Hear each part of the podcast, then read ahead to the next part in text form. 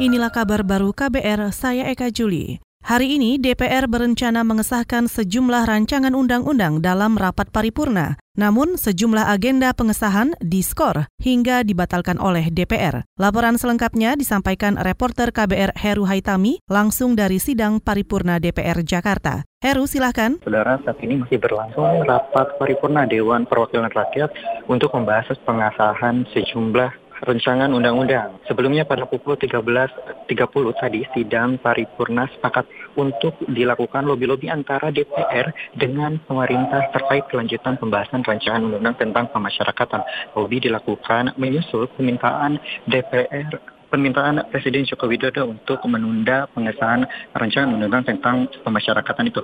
Lobby yang dilakukan antara Menteri Hukum dan HAM Yasona Lauli dengan para pimpinan DPR, pimpinan fraksi serta pimpinan Komisi 3 dilakukan di ruang belakang rapat paripurna. Namun demikian baik DPR maupun pemerintah tidak menyebutkan hasil lobby yang berlangsung selama kurang lebih 15 menit itu. Ya saudara, rapat paripurna ini baru saja mengesahkan rancangan undang-undang tentang peraturan perundang-undangan. Kemudian saat ini masih ber berlangsung dan dilanjutkan dengan pembahasan rancangan undang-undang pesantren yang juga disahkan di paripurna hari ini.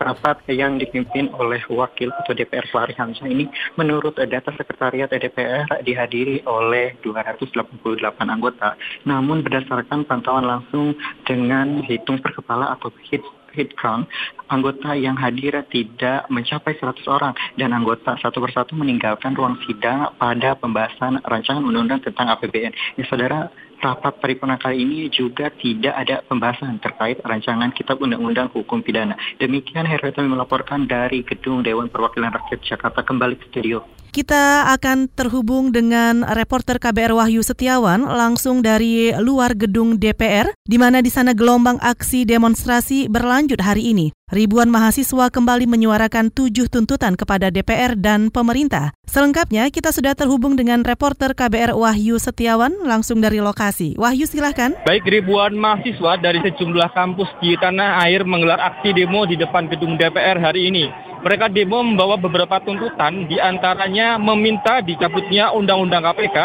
Undang-Undang Permasyarakatan, meminta dibatalkannya pimpinan KPK terpilih, dan membatalkan RKUHP. Kemudian masa juga menolak polisi menepati jabatan sipil dan menarik mundur tentara dari tanah Papua. Sementara itu di media sosial ramai tagar turunkan Jokowi, namun hal itu ditepis oleh mahasiswa. Saat ini situasi di depan gedung DPR sempat memanas, terjadi saling dorong antara mahasiswa dan polisi. Beberapa masa tampak juga ada yang melempar botol ke arah polisi. Situasi mereda, usai koordinator aksi melalui pengeras suara meminta masa menahan diri dan tidak terpancing provokasi. Sementara dari atas mobil komando, mahasiswa juga menuntut untuk dipertemukan dengan pimpinan DPR langsung. Di lokasi, Kapolda Metro Jaya, Edi Gatot, dan Kapolres Jakarta Pusat, Hari Kurniawan, mencoba meredam massa.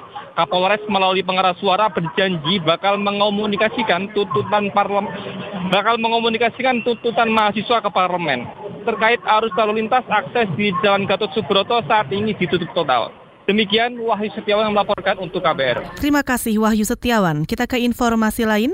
Ribuan nelayan sampan di Pusat Pendaratan Ikan atau PPI Lok Pusong, Kota Lok Semawe, Aceh, tak bisa melaut akibat kabut asap yang membuat jarak pandang hanya sejauh 500 meter. Panglima Laut Lok Semawe, Rusli Yusuf mengatakan, gangguan kabut asap itu berbahaya bagi pelayaran. Ini mengingat perahu milik nelayan tidak dilengkapi perlengkapan memadai seperti alat komunikasi radio maupun GPS. Kita melihat kabut ini seperti apa macam bukan sore udah malam. Kadang-kadang itu kadang-kadang sampan kecil-kecil kalau melaut itu kadang-kadang nggak nampak, cuman itu aja.